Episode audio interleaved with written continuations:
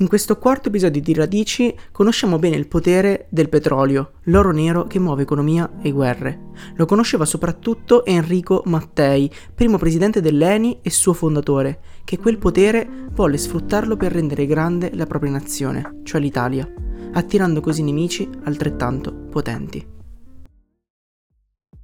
Primo di cinque figli, Enrico Mattei nacque ad Acqualagna, in provincia di Pesaro, il 29 aprile 1906, da una famiglia di umili origini.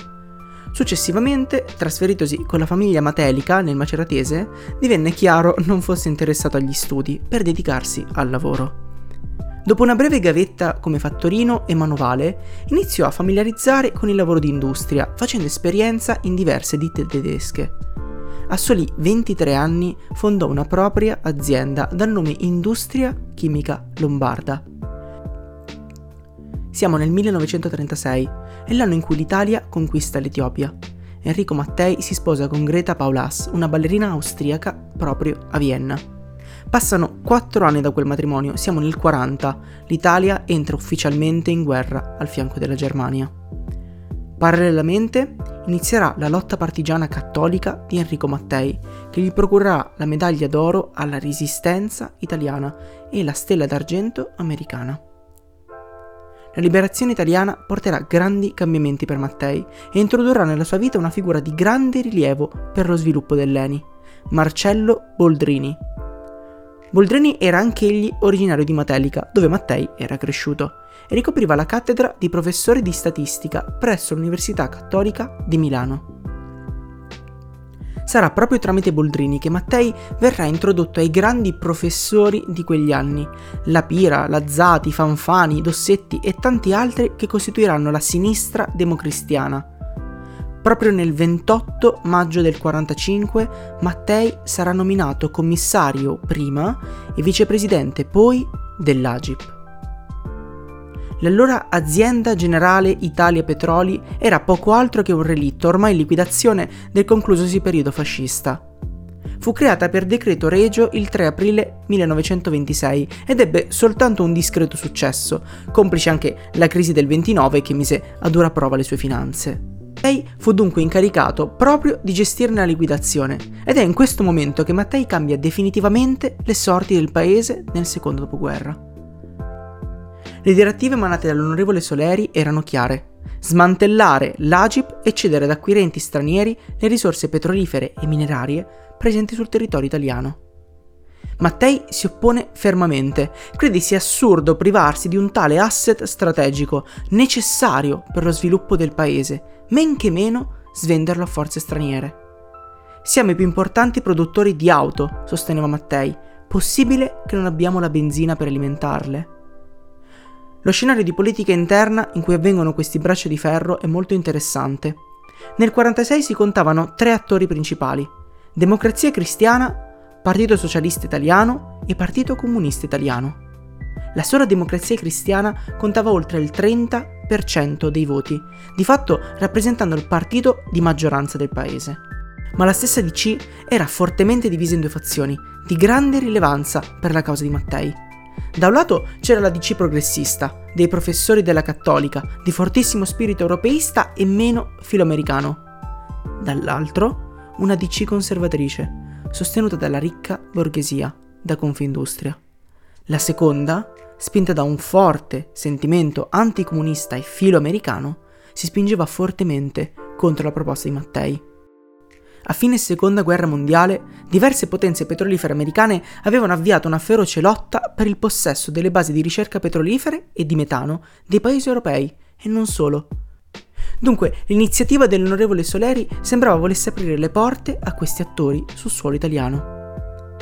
Fortunatamente, Fu il governo Parri che prese per breve tempo le redine del paese a seguito della liberazione a bocciare fermamente i tentativi di infiltrazione statunitensi e dunque la proposta Soleri. Proprio in quei mesi, ricerche estensive in pianura padana portarono alla scoperta di importanti giacimenti di petrolio e metano. Mancavano però gli strumenti utili alla loro estrazione. Al tempo infatti il monopolio degli strumenti utili alle perforazioni, allo spegnimento dei pozzi e alle installazioni apparteneva proprio a quelle ditte americane. c'erano poi importanti problemi di approvvigionamento. Se l'idea di Mattei era lottare per un'indipendenza energetica del paese da forze straniere, bisognava scontrarsi con la realtà che i pochi giacimenti rinvenuti non fossero sufficienti ad alimentare una nazione affamata di energia come l'Italia. I nuovi piani di rilancio energetico del paese si fanno chiari nel passaggio tra gli anni 46 e 47. In prima battuta sarà proprio Alcide De Gaspari, leader della DC e presidente del Consiglio, a ribadire alla Peace Conference di Parigi con assoluta fermezza che l'Italia non si piegherà a giochi di potere energetici oltre confine. Queste parole si trasformano in fatti incoraggianti nel dicembre del 47, quando viene non solo confermato che l'Agip non sarà liquidata e ceduta a compratori terzi, ma verranno scoperti più importanti giacimenti di idrocarburi nei pressi di Corte Maggiore, nel Piacentino, e a Caviaga d'Adda, nell'Odigiano. Qui Mattei segna per sempre il passaggio tra la vecchia Agip e la punta di diamante nel settore industriale che diverrà da lì a pochi anni decide di collegare, attraverso un metanodotto, i giacimenti di Caviaga sino al cuore industriale di Milano, localizzato a Sesto San Giovanni. In appena 4 anni si realizzerà la terza rete di metanodotti più grande al mondo. Diventa chiaro che l'Italia possiede le risorse e chiaramente le capacità per ottenere la tanto sognata indipendenza energetica. Nel 1953, attraverso una legge promulgata dall'allora ministro delle Finanze Ezio Vanoni, grande alleato e amico di Enrico Mattei, e firmata De Gaspari stesso, vedrà la luce il nuovo ente nazionale idrocarburi, di cui Mattei diventerà presidente. La nascita di Eni instillerà le prime fiamme di contrasto proprio con quelle fronde della DC più conservatrici, che vedranno nell'istituzione di un ente nazionale la perdita di un profittevole monopolio a vantaggio del Nord Italia. Mattei si opporrà fermamente ad una qualsiasi privatizzazione di quelle risorse in Valle Padana, sottolineandone l'importanza per la nazione tutta. Leni era esattamente ciò che Mattei sperava. Di fatto agiva come ente pubblico, il che significava potesse ricercare e coltivare giacimenti, gestirne le condotte e commercializzarne i prodotti sia direttamente che per conto agenzie collegate. Ma aveva anche la libertà di muoversi in totale autonomia, slegata dalle influenze statali, come fosse un'azienda privata. Questa era la grande forza di Eni. Ora, Facciamo un passo indietro e osserviamo la scena internazionale petrolifera di quegli anni. A partire dal 1932, circa l'83% delle riserve di idrocarburi del pianeta, degli oleodotti, delle raffinerie e persino delle flotte cisterniere appartenevano a un consorzio di sette grandi compagnie petrolifere anglo-americane, definite le sette sorelle. Questo cartello governava non solo il tasso di estrazione della materia prima, ma anche il costo del greggio, le sue condizioni di commercializzazione e dunque il livello di influenza internazionale che dipendeva dal consumo di questo bene. Le sette sorelle esercitavano non soltanto un controllo pressoché incontrastato sull'economia del primo mondo, ma soggiogavano con accordi da strozzini le nazioni produttrici di petrolio, a cui spettava appena il 25% del profitto il restante 75 finiva nelle casse delle compagnie. Questa forma di abuso economico di chiara natura colonialista stava per incrinarsi nella primavera del 55, quando un tale industriale italiano aveva improvvisamente deciso di entrare nel campo dell'estrazione petrolifera.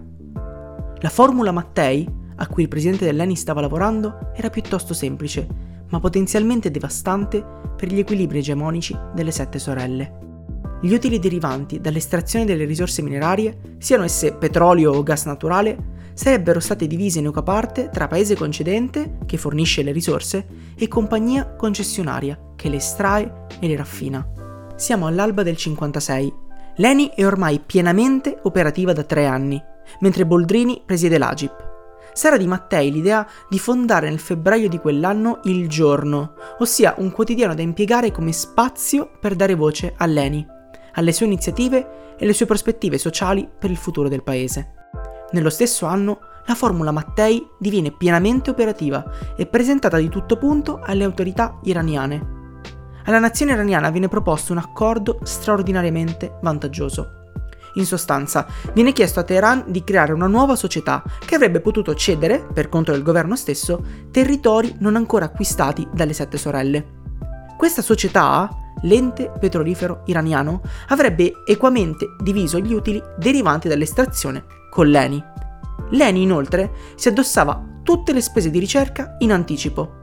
In pratica, il governo iraniano avrebbe ricevuto il 50% degli utili netti, in quanto fornitrice delle riserve a cui si andavano a sommare gli utili restanti che spettavano all'ente petrolifero iraniano, ossia un altro 25%. Dunque il governo iraniano avrebbe ricevuto il 75% dei proventi complessivi, l'ENI soltanto il 25%. L'accordo, di un vantaggio clamoroso per il governo iraniano, era troppo succoso per lasciare che pressioni internazionali lo facessero sfumare. Il 14 maggio del 57 l'ENI e l'ente petrolifero iraniano firmano l'accordo di estrazione. In questa data Mattei diviene un avversario di rilievo per le sette sorelle, troppo grande nell'equilibrio internazionale per poterlo ora ignorare. Ma la sete di Mattei e del paese intero per l'oro nero non può fermarsi alle limitate forniture iraniane. Ora è all'Africa settentrionale che Mattei si rivolge. Dal 58 al 62 si susseguiranno accordi con i principali produttori di greggio nell'area: Egitto, Marocco, Sudan, Tunisia, Nigeria. Sarà in Tunisia che Leni inizierà a sostenere economicamente la lotta del fronte di liberazione algerino nei confronti del gioco colonialista francese, elemento che avrà pesanti ripercussioni nella sorte di Mattei. Anche la Libia verrà toccata dalle attenzioni del presidente dell'ENI. L'ex colonia italiana presenta infatti un'area priva di influenze del monopolio anglo-americano, il Fezan, di cui l'ente nazionale idrocarburi riuscì a ottenere le concessioni il 25 marzo del 57, ma soltanto a voce. Di lì a poco, infatti, il cartello petrolifero muoverà mari e monti affinché il governo americano faccia importanti pressioni su quello libico, che di fatto si ritira dagli accordi con l'ENI. Ad un passo dalla sola deposizione delle firme, Mattei si vedeva derubato della concessione che finiva nelle tasche delle sette sorelle. Questo evento fu segnante per Mattei, che la vide come un'autentica umiliazione sul piano internazionale. Nel tentativo di smorzare l'entusiasmo di Mattei, il cartello lo rese ancora più agguerrito, spingendolo a fare accordi in un territorio precluso a qualunque occidentale. Nel dicembre del 58 Mattei giunge nella Cina di Mao e soltanto un anno dopo Leni bussa alle porte del Cremlino. Con l'URSS Leni avvierà importanti relazioni economiche, si scambieranno attrezzature e tecnologie, fiore all'occhiello della tecnica italiana dell'epoca per il petrolio sovietico. Questa mossa sarà sufficiente agli Stati Uniti per reputare Mattei una minaccia per gli equilibri geopolitici del vecchio continente. L'accusa per il presidente dell'ENI era di permettere ai socialisti di entrare a contatto con la tecnologia dei paesi occidentali. L'idea di essere diventato un avversario degli Stati Uniti e di figure che ne orbitavano la sfera di influenza non arresta certo l'avanzata di Mattei. Nel 60, a Roma, firma un accordo quadriennale con l'URSS che permetterà ad Eni di acquisire il greggio sovietico ad un prezzo di convenienza, il 35% in meno rispetto a quello occidentale. In parole povere, per l'Italia il prezzo del petrolio al barile si abbassava da 1,59 dollaro ad appena uno.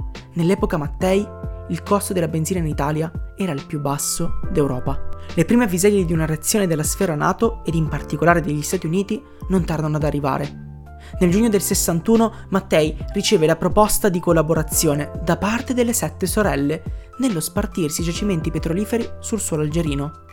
Per Mattei questo sarebbe significato abbassarsi a collaborare con il cartello petrolifero, diventarne parte. Per le compagnie anglo-americane questo era un primo diplomatico invito a cedere alle politiche di mercato. La resistenza di Mattei rese chiaro che un approccio morbido non sarebbe stato sufficiente. Fu espressamente nel 61 che a un colloquio con il presidente del Consiglio italiano, Amintore Fanfani, Kennedy reputò Mattei un eversivo, di cui era necessario fermarne le iniziative. Sarà in quella prima esternazione di preoccupazione che la sorte di Mattei sarà definitivamente tracciata. In quegli anni vedeva la luce una potente organizzazione paramilitare francese che operava per conto di interessi tra gli Stati Uniti e la Francia stessa. Lo scopo era una destabilizzazione armata dei territori sahariani, utili all'estrazione petrolifera.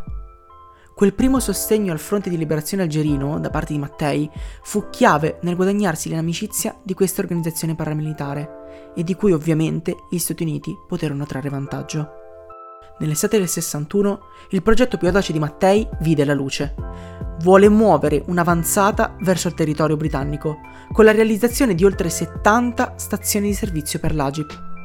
Per farlo però necessitava di un lavoro altrettanto mastodontico, la realizzazione di un oleodotto che, partendo da Genova, giunga sino alla città di Ingolstadt, in Baviera. I piani di Mattei però erano lungi dalla conclusione. Il secondo progetto coinvolgeva la costruzione di un secondo oleodotto che questa volta avrebbe mosso il greggio sovietico da Trieste sino a Druzhba, nella parte occidentale dell'URSS. Quest'ultima manovra, da parte di Mattei, rese chiaro per le organizzazioni occidentali che l'ENI avesse solidificato i propri rapporti con l'Unione Sovietica e che ne avrebbe svolto il lavoro di trasportatore, affinché quel greggio sovietico attraversasse l'Europa centrale. L'anno 1962 si apre con il primo attentato di Enrico Mattei, durante le celebrazioni per l'inaugurazione della prima raffineria Eni in territorio marocchino. A seguito di un'ispezione, il velivolo privato di Mattei, un bimotore per quattro persone, risulta manomesso. Qualcuno ha piazzato all'interno di uno dei due motori un cacciavite, tenuto fermo da del nastro adesivo. Una volta in volo, il calore generato dai reattori avrebbe sciolto il nastro adesivo, provocando il distacco del cacciavite. Il motore sarebbe esploso in volo, risultando fatale per Mattei. Che fosse o meno un autentico attentato o soltanto un'intimidazione, il messaggio era chiaro. La condotta di Mattei e il clima di ostilità verso il cartello petrolifero fosse perdurata, gli sarebbe costata la vita. Il 1962 fu un anno difficile per Mattei. Nell'estate gli attacchi a danno della sua persona provenivano sia dall'esterno che dall'interno della nazione. Tra i suoi più accesi oppositori figurava Indro Montanelli, che non risparmiava feroci attacchi dalle pagine del Corriere della Sera. In quello stesso periodo venne alla luce come uno degli uomini chiave dell'OAS, Jacques Sustel, fosse entrato nel nostro paese per coordinare una non meglio specificata rete terroristica. Nonostante il fermo da parte delle forze dell'ordine, nessuno chiese a Sostel la natura della sua visita, tantomeno il peso in quest'ultima dei suoi noti legami con la CIA e il cartello petrolifero. A ottobre del 62 si apre l'ultimo tragico capitolo della storia di Enrico Mattei. Il 26 ottobre il presidente dell'ENI si trovava in Sicilia per una serie di visite a diversi stabilimenti petrolchimici dell'isola. Prima Gela e poi Enna e il 27 ottobre Gagliano Castelferrato. Per Mattei la realizzazione e il mantenimento di importanti centri industriali nell'isola era fondamentale affinché la forza lavoro non fosse costretta a emigrare altrove. I centri industriali dell'isola centrale sarebbero stati chiave nel contrasto alla disoccupazione del territorio. Da Gagliano, Mattei si mosse infine verso l'aeroporto di Catania, dove il suo aereo privato sarebbe decollato alla volta di Milano Linate. Forti delle recenti minacce alla vita del presidente, il velivolo era stato tenuto sotto stretta osservazione da uomini vicini a Mattei. Ad aspettare l'ingegnere, sulla pista dell'aeroporto Fontana Rossa di Catania, c'era il suo pilota più fidato, Irnerio Bertuzzi. Proprio Bertuzzi restò a guardia del velivolo per tutto il tempo necessario, fatta eccezione per una decina di minuti massimi in cui dovette assentarsi per rispondere a una chiamata.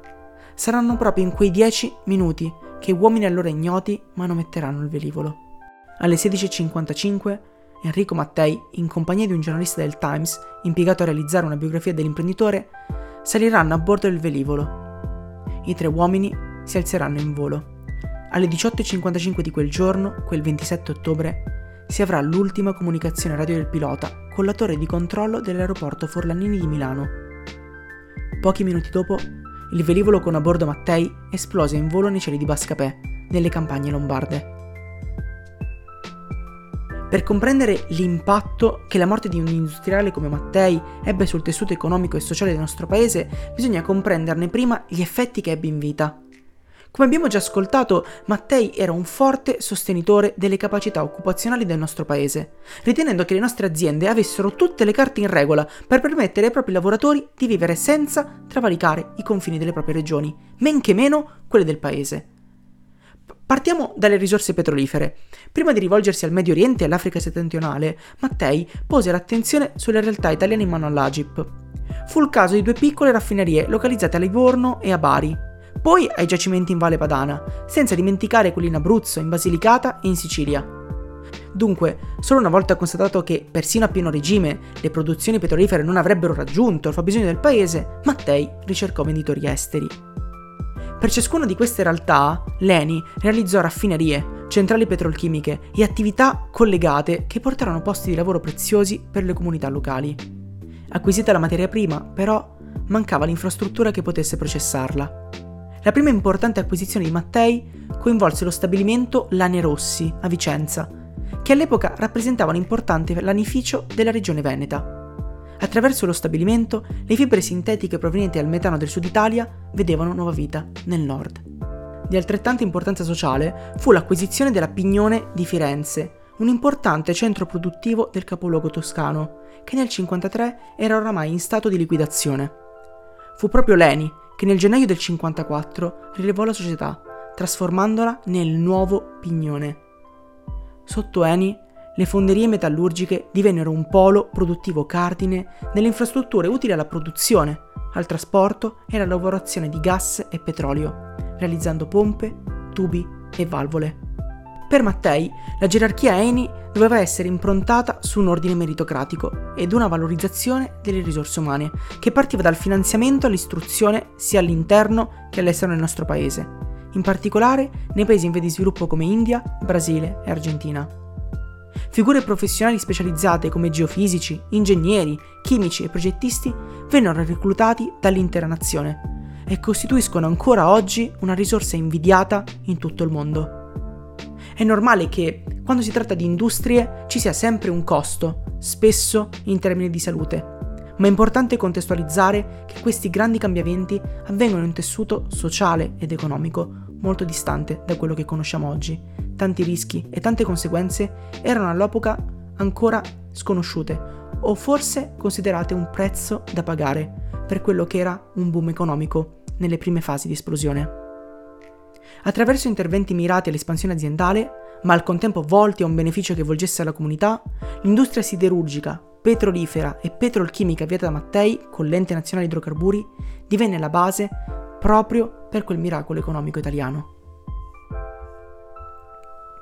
A soli 56 anni si spegneva il fautore di un rinnovamento tecnologico che rilanciò le sorti nazionali proiettando il paese nella superpotenza economica che sarebbe affermatasi negli anni 70. Ciò che accadde alla scomparsa di Mattei non fece che consolidare nei più cinici l'idea che la sua morte fosse stata parte di un progetto studiato e coscienzioso delle conseguenze. Ad appena un mese da quel tragico incidente si assistette a un cambio di vertici dell'ente nazionale idrocarburi, che porterà a un completo cambio di direzione nelle politiche aziendali interne ed esterne al paese, i nomi proposti per occupare le sedi del Palazzo di Vetro erano infatti figure vicinissime al cartello petrolifero anglo-americano. C'era Vincenzo Cazzaniga ed Eugenio Cefis. Quest'ultimo, in passato allontanato dallo stesso Mattei, poiché vicino proprio a quella esso di cui Cazzaniga era presidente. La scelta di porre Boldrini, figura vicinissima e fedele all'ingegnere, sarebbe stato un mero specchietto per le allodole, affinché la parvenza di una continuità nello spirito Eni fosse mantenuta agli occhi della nazione ma era Cefis a guidare la rotta dell'azienda e le scelte che sarebbero giunte di lì a poco. Ad esempio, proprio quel polo produttivo di altissimo rilievo che era diventato nuovo pignone venne venduto all'americana General Electric e con essa le tecnologie e le innovazioni nel settore gelosamente custodite dal nostro paese. E quella vendita fu solo il principio di uno smantellamento di assets e accordi che Mattei aveva tanto faticosamente ottenuto. Dal 63 Lenny iniziò a collaborare con quelli che fino a pochi mesi prima erano suoi spietati competitori, le americane Esso e Golf. Ora il petrolio Eni passava attraverso le condutture americane, con cui si sarebbero divisi i profitti. Le sette sorelle, dopo oltre vent'anni di lotta, erano finalmente sbarcate in Italia e ora si dividevano l'oro nero di Mattei. Come celebrato da una nota riservata realizzata dall'ufficio degli esteri britannico, la morte di Mattei aveva creato un'atmosfera di grande sollievo. Con la sua morte morì anche quell'Eni competitiva e risoluta a battersi per i migliori interessi della nazione. E proprio sulla morte dell'ingegnere bisogna aprire un importante capitolo. Poiché se da un lato il movente è ormai chiaro, rafforzato da quegli anni di incessanti provocazioni da parte dell'ingegnere al cartello petrolifero, dall'altro si mancheranno di definire per oltre 50 anni i mandanti, l'arma del delitto e gli esecutori materiali di questa storia. Identificare i mandanti fu semplice. Se ne prese la consapevolezza da quelle prime avvisaglie da parte della presidenza americana, confermate quando la dirigenza della CIA, con il volto di Vernon Walters e Thomas Carmessines, esternarono l'idea di un Mattei sovversivo, nemico dell'Occidente. A partire dal 49 in Italia si era avviato un importante servizio antisovietico e anticomunista che si prefiggeva di realizzare un'autentica rete di spionaggio e controspionaggio. Questa rete, che attraversava l'intera Europa, si intrecciava con i servizi segreti statunitensi e prese il nome di Gladio. La presenza di uomini appartenenti a Gladio all'interno dell'ENI si confermò con il nome di Giulio Paver, guardia del corpo di Mattei. Inoltre si andarono a sottolineare delle analogie che coinvolgevano la morte di Mattei con quella dell'allora segretario dell'ONU, anch'essa avvenuta solo un anno prima, nel 61. Anche da Hammersgird, infatti, presidente dell'Organizzazione delle Nazioni Unite, morì vittima di un'esplosione del proprio velivolo privato durante una missione diplomatica in Congo, appena un paio di mesi prima rispetto a Mattei. La tecnica applicata su Hammerskjöld prima e su Mattei poi rappresentava un modus operandi noto durante la guerra franco-algerina, in cui proprio l'OAS svolse il ruolo di attentatore, lo stesso OAS a cui apparteneva Sostel durante la sua breve permanenza in Italia. Al momento della morte di Mattei, gli occhi del paese erano tutti puntati su quei detriti rinvenuti nelle campagne di Bascapè. Fin da subito, esperti del settore si resero conto che l'ipotesi di un incidente fosse poco verosimile e che prevalesse una connotazione dolosa. Eppure, dopo una frettolosa inchiesta condotta sotto il governo Andreotti, l'intero caso viene bollato come incidente e non viene condotta nemmeno una perizia sui resti dei passeggeri.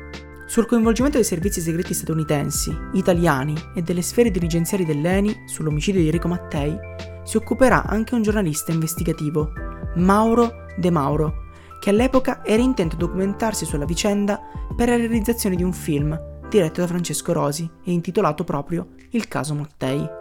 De Mauro, durante le indagini, inizierà a interessarsi alla figura di Renzo Rocca, vicinissimo di Mattei e stretto collaboratore in operazioni chiave che resero Mattei l'industriale che la storia ricorda. Sarà proprio Rocca a entrare in possesso di un rapporto che evidenziava innegabilmente il coinvolgimento di Cefis, all'epoca volto celato al pubblico di Eni, e dell'avvocato Guarrasi, suo braccio destro, nell'organizzare l'attentato a Mattei. Guarrasi era anch'egli una figura ben nota a Mattei e mai presa in considerazione, sia per la sua mancanza di capacità, sia per lo stretto legame che lo avvicinava a Cefis, di cui il pensiero di Mattei c'è già noto.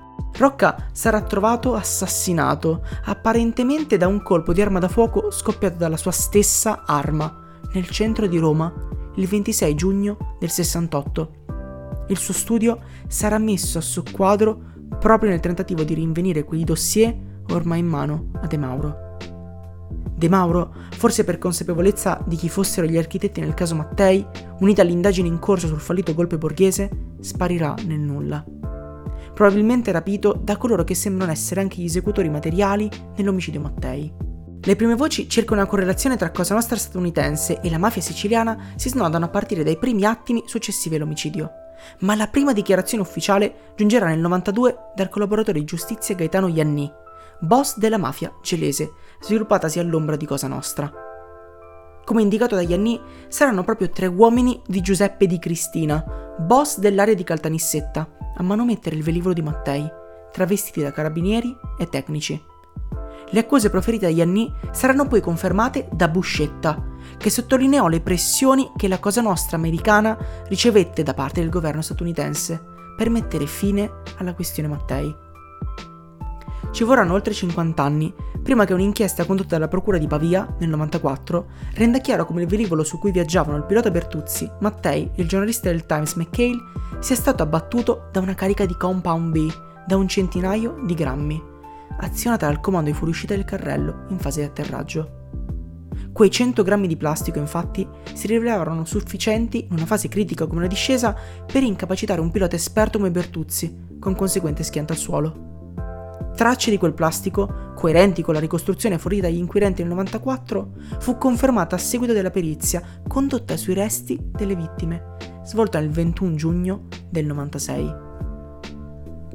Nel dettaglio, furono ritrovati segni di esposizione a un'esplosione originatasi entro 15 cm dalla mano sinistra dell'ingegnere Mattei, che ha coinvolto anche il pilota Bertuzzi, confermando che la detonazione sia avvenuta mentre il velivolo era ancora in volo.